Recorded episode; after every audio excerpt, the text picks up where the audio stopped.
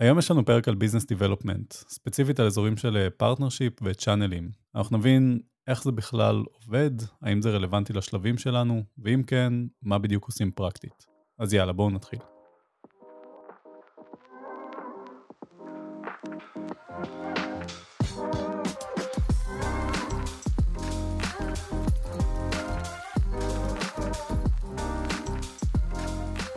חזרת מהוואי? היה כיף, ותכף נבוא גם לבקר בישראל. אם מישהו רוצה להיפגש, זה הזמן. אז פשוט לפנות ב LinkedIn, ולפני זה לעשות חמישה כוכבים לפודקאסט. אם עשו חמישה כוכבים, יש סיכוי שאני אגיב. אבל באמת עשו חמישה כוכבים, ו subscribe, follow וכו'. אז business development, צ'אנלים, partnerships, אתה יכול uh, להגדיר מה זה אומר? כן, זה קצת מאתגר, כי בדרך כלל אנחנו חושבים על sales and marketing, שהם הפונקציות העיקריות של commercial, אבל יש גם את business development, אז זה לא אף אחד מאלו.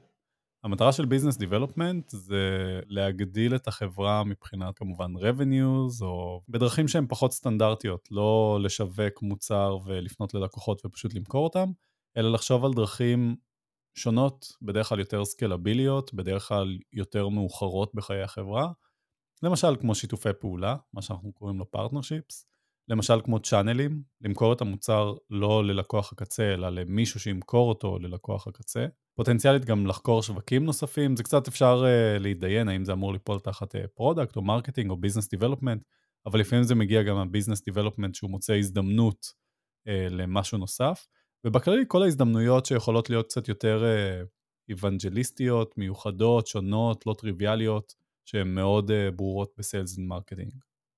שמישהו אחר אולי ימכור את המוצר שלנו, זה נשמע נחמד. זה משהו שרלוונטי בשווקים מסוימים? זאת אומרת, uh, תמיד אפשר uh, לקוות שמישהו יוכל למכור את המוצר שלנו? התשובה הפשוטה היא שאם יש מישהו שיודע למכור כזה דבר כצ'אנלים, אז כן. בוא נלך על דוגמה, נניח אני חברת סייבר, אז כן, התשובה היא כן, יש חברות MSSPs, Managed Security Service Providers, שאומר שהן לא מפתחות מוצרים בעצמם, אלא הן מוכרות מוצרים אחרים, הן באות לחברה ואומרות להם, אני אעזור לכם ב-endpoint וב-cloud ובכל מה שצריך, פשוט יעזור לכם להטמיע את המוצרים. אז אני יכול למכור את המוצר שלי ל-MSSP הזה, לנותן השירות, והוא ימכור את זה הלאה. יש הרבה מודלים של איך לסגור את זה, תכף נדבר על זה, אבל כן, זה קצת ה-Holy Grail, וזה גם, uh, צריך להבין שזה, יש הרבה פקטורים, חוץ מרק אם זה קיים או לא קיים, אלא גם באיזה שלב זה מעניין, כי אם אני חברת סייבר בתחילת הדרך, שלא סגרה עסקאות וה-ACV שלי הוא מאוד נמוך, יכול להיות שזה לא יעניין את Deloitte uh, או KPMG או חברות גדולות, כי הם יגידו, אין לי בשביל מה להיכנס לזה. גם על זה נדבר עוד הרבה, אבל uh, זה בערך ה gist של התשובה. סבבה, אז יש חברות שבאמת המהות שלהם זה למכור מוצרים של חברות אחרות ושירותים.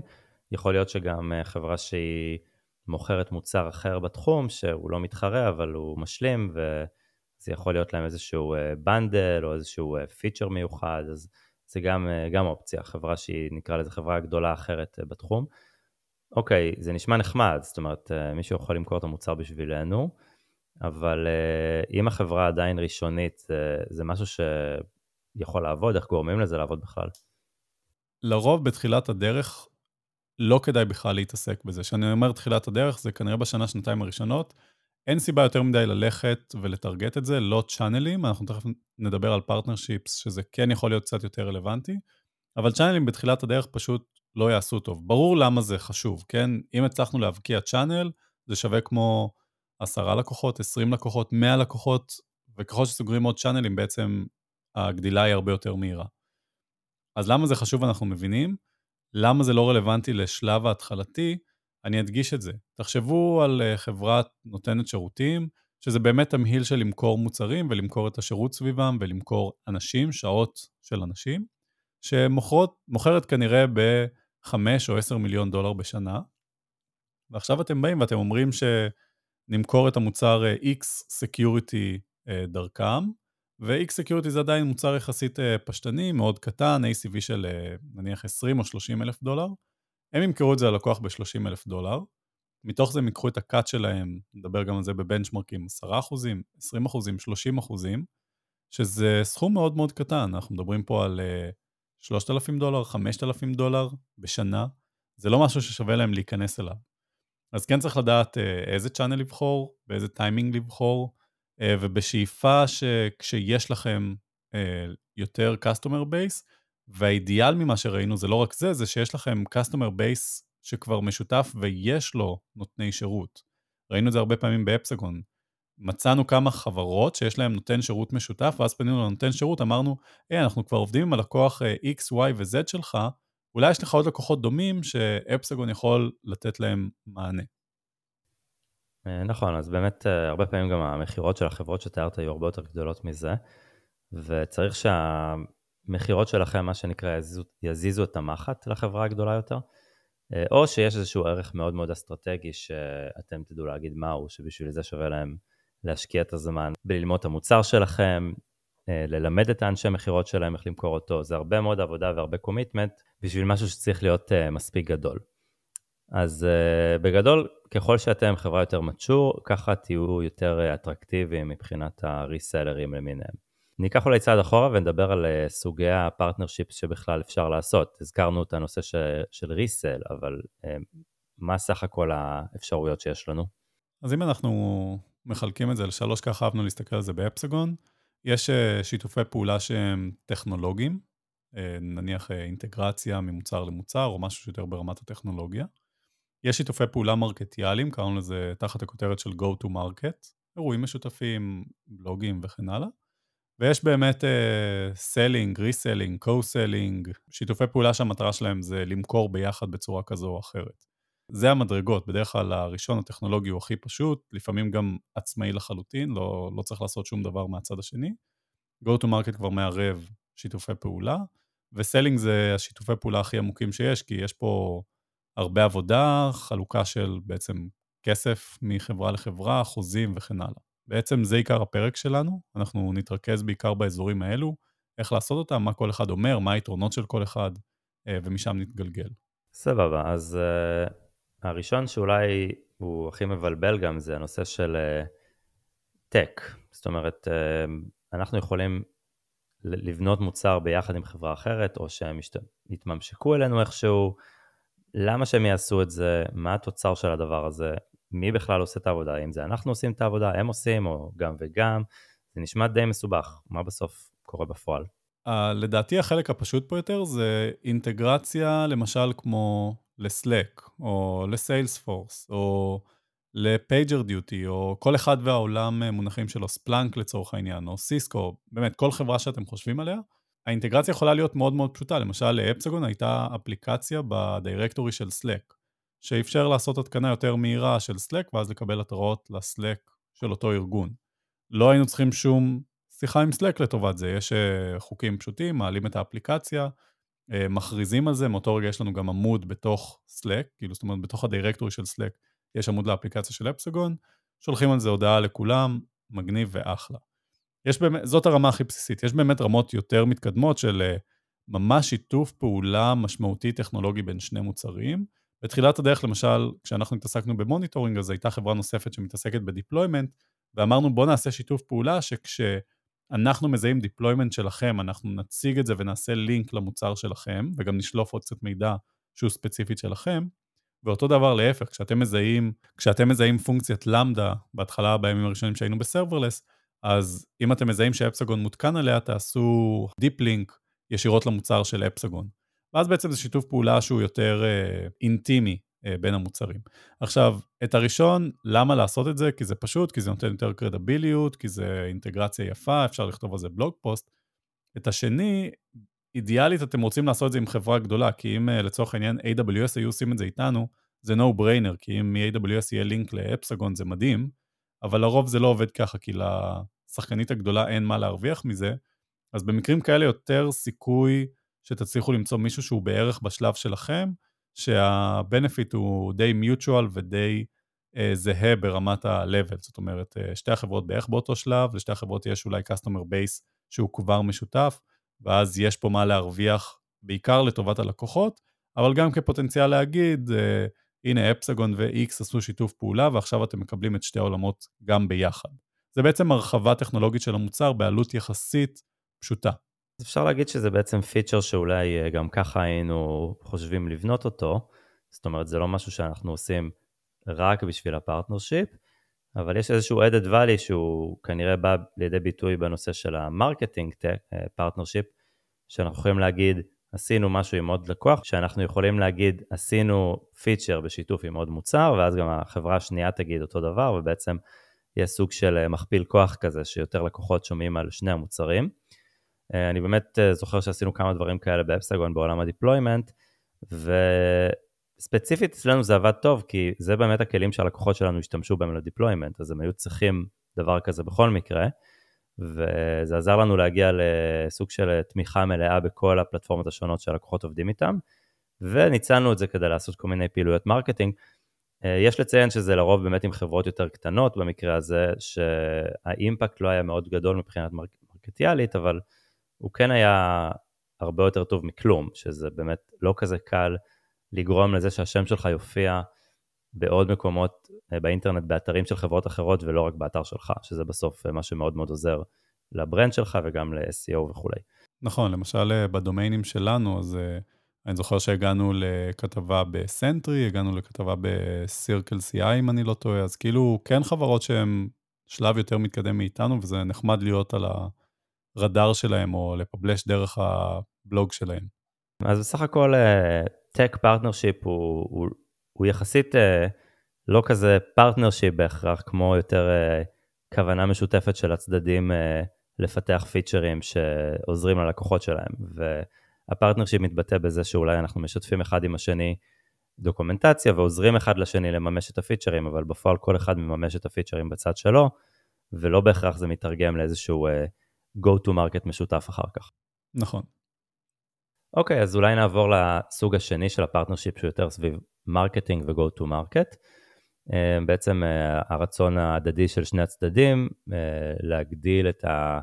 החשיפה המרקטיאלית שלהם באמצעות partnership. אה, כמה דוגמאות לדבר כזה? כן, אז הכי פשוט זה blog post משותף, לעשות event ביחד, בין אם זה פיזי או וירטואלי, לעשות וובינר ביחד על איזשהו נושא, למשל איך לעשות deployment וניטור בסביבות serverless, ואז למצוא עוד מישהו שהוא ב... הוא complementary אליכם, לא מתחרה או לא רחוק מדי, אלא משהו שמשלים את הסיפור. פעילות social ביחד, אה, לא יודע, לעלות ל-ask me anything עם עוד מישהו מעוד חברה ופשוט לענות על שאלות. sponsorship בכנסים, לא חייב ביחד, אבל אולי במובן של אה, כן לעשות, נניח ב-reinvent עשינו עם עוד כמה חברות כזה dinner party, עם אה, אוכל והכול. אז יש הרבה דברים, ובכולם המטרה בסוף זה מטרה מרקטיאלית של לייצר עוד לידים, לייצר עוד awareness, אה, לייצר עוד אה, אה, בחוץ. והמטרה פה לכם כחברה, כסטארט-אפ, זה למצוא את החברות היותר גדולות והיותר מעניינות שיכולות לעשות את זה. ממש אני זוכר שעשינו בשלבים מסוימים מיפוי של איזה חברות רלוונטיות, נניח בתחומי deployment, בתחומי monitoring, בתחומי shooting, בתחומי ענן, פשוט במלא תחומים בשביל להבין, והחלטנו לנסות להתחיל לטרגט אותם בשביל לייצר go-to-market משותף ביחד איתם. דיברנו על tech אה, partnership, דיברנו על marketing partnership, והאחרון הוא מה שאפשר לקרוא לו co-sell, resell וכולי, שפה יש כל מיני אה, מקומות שאפשר ללכת אליהם. נראה לי שהדבר שהרבה אנשים היו רוצים זה שמישהו ימכור את המוצר בשבילם, ובעצם הם לא צריכים להתעסק באנשי מכירות משל עצמם, אבל כמו שהזכרנו יש בזה כל מיני אתגרים. אולי נזכיר uh, בכמה מילים את הסוגים השונים של החברות האלה שיכולות בכלל למכור את המוצר שלנו, כי יש הבדל גדול בין uh, מה שנקרא ריסלר למה שנקרא MSP למשל, והאופן שבו הם עובדים. אז בואו ניתן רגע דוגמאות לאיך השיטות האלה עובדות. נתחיל עם הבסיסי ביותר, יכול להיות שדרך אגב אני מפספס כמה, אז כמובן תשלים. הכי בסיסי זה ריסלר, זה מישהו שאומר, אני לא מכיר יותר מדי את התוכנה, אני לא מתחזק אותה, אני פשוט מוכר אותה, קצת כמו פעם שהיו מוכרים לנו אופיס, uh, או Windows, כאילו מישהו שפשוט מוכר את זה בדיסק וכך ותתקין, כל שאר האופרציה היא לחברה המקורית, זאת אומרת, אה, תמיכה ותחזוקה והדרכות והכול, הוא לא מתעסק בזה, הוא רק ליטרלי ריסל, הוא קנה והוא מוכר את זה מחדש הלאה, לפעמים בסכומים קצת יותר גבוהים, לפעמים יש לו הסכם עם החברה המקורית. לרוב זה גם, אה, מכיוון שהעבודה יותר פשוטה, אז גם האחוז שלוקחים פה הוא יותר נמוך, זה נע בין האחוזים בודדים עד העשרה אחוזים. כמובן שזה תלוי הרבה פרמטרים, אבל זה ככה הבנצ'מרק הכללי. אה, מה שהזכרת לגבי ריסלר, אז uh, יש גם פה כמה סוגים, יש את הנושא שאמרת שהם מוכרים וסוג של שוכחים מזה, יש גם אפשרות שהם כן יספקו איזושהי תמיכה, יש, יש אפשרות שהם ינהלו את הריליישנשיפ לאורך זמן. נראה לי שהיום בעולם הסאס, רוב החברות ששומעות את הפרק הזה, יש להם מוצרים שכן דורשים uh, ongoing support ו-customer success, uh, אז uh, השאלה מי עושה את זה, האם החברה עושה את זה או שהריסלר עושה את זה, נראה לי שבהרבה מקרים נרצה שהריסלר יעשה את זה ובעצם uh, ינהל את כל הריליישנשיפ, ככה שהריסלר כן צריך להיות sophisticated במידה מספקת, לפחות עם מוצרים שיש היום, כדי לתת אה, continuous value ללקוח אה, בעולם ה SaaS. אבל באמת זה יכול להיות לכאן ולכאן.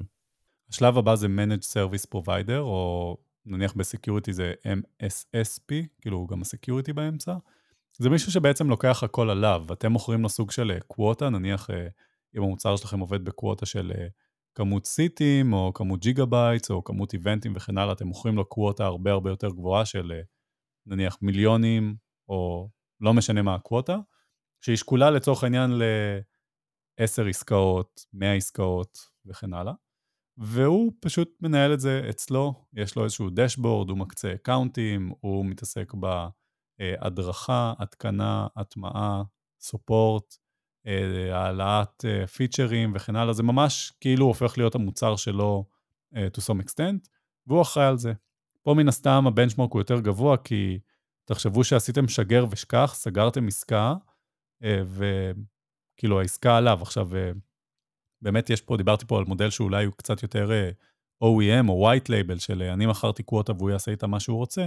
יש גם מודל יותר ספציפי של נקרא לזה פר עסקה, ואז יש איזשהו revenue share, rev share מהעסקה עצמה. כמובן שככל שה-MSP לוקח עליו יותר, אז התמחור פה עולה. אני מכיר בנצ'מרקים של אזור ה-30 אחוזים מהעסקה שהולך ל-Managed Service Provider. סבבה, יש גם אה, מודל אה, נוסף שבעצם ה-MSP הוא אה, קונה, קונה מכם את המוצר, זאת אומרת, הוא לא בדיוק ריסלר, הוא לקוח למעשה.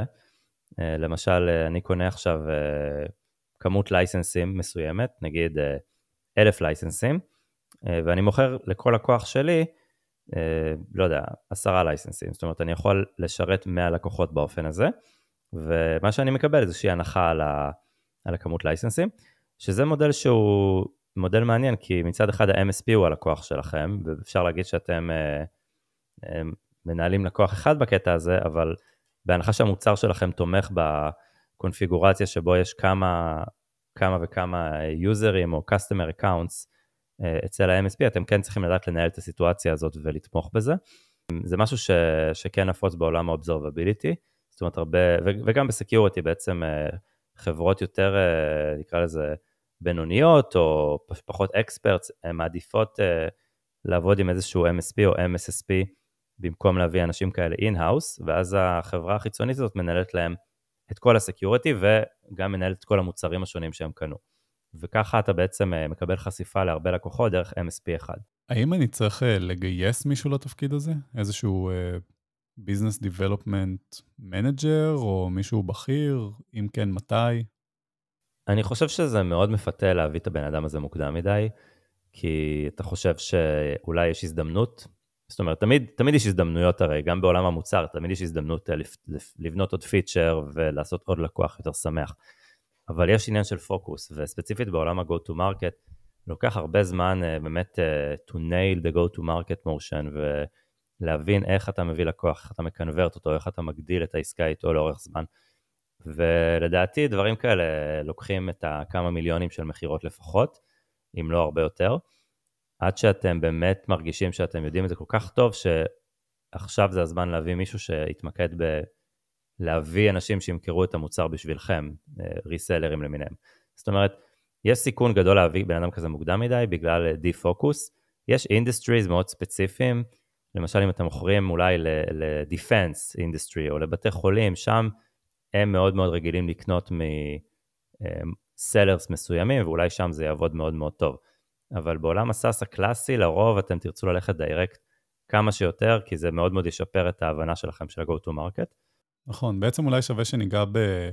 למה לא כדאי להתעסק ב business development. דיברנו הרבה על היתרונות של business development, אבל uh, למה לא להתעסק ב partnerships ובצ'אנלים בתחילת הדרך? הזכרת את הנקודה הראשונה של uh, אם עדיין לא הבנתם מה ה-go to market שלכם, אז אתם לא יכולים לצפות ממישהו אחר שיעשה את זה. יש פה הרבה עניין של de-focus uh, לחברה. Uh, למכור ל channel או לייצר partnership, זה לא אותו דבר כמו למכור ללקוח.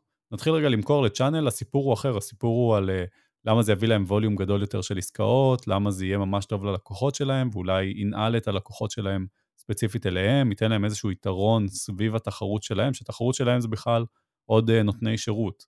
אז פתאום uh, אתם צריכים להכין סיילס דק וקולטרל שבכלל לא קשורים למה שאתם צריכים אתם לפתור מול הלקוחות שלכם.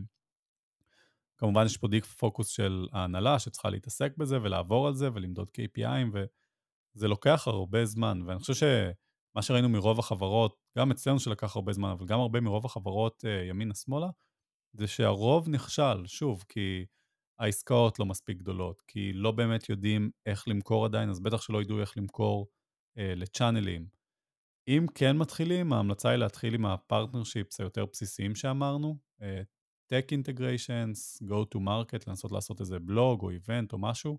בדרך כלל העלות שלהם היא הרבה יותר נמוכה, בדרך כלל לא צריך להביא בשבילם מישהו ייעודי, אחד הפאונדרים יכול להתעסק בזה, ולפעמים יש להם uh, value נחמד. שוב, זה לא Game Changer, זה לא יביא ARR משמעותי, אבל זה כן יכול לשים אתכם קצת יותר על המפה, לתת uh, יכולות uh, מוצריות קצת יותר מתקדמות, בעלויות שהן יחסית יותר נמוכות. נסכם? אז דיברנו הפרק על business uh, development, בעצם uh, בשני חלקים, אחד זה על צ'אנלים והחלק השני זה על partnerships. זה לא פשוט, uh, לא חושב שכדאי להתחיל עם זה ב-day one, אם יש הזדמנות שמגיעה מדהים, uh, ובעיקר להבין איך זה מחולק ואיפה כן כדאי לשים את התשומת לב ומתי לא כדאי להתעסק בזה. אז uh, תודה רבה לכולם.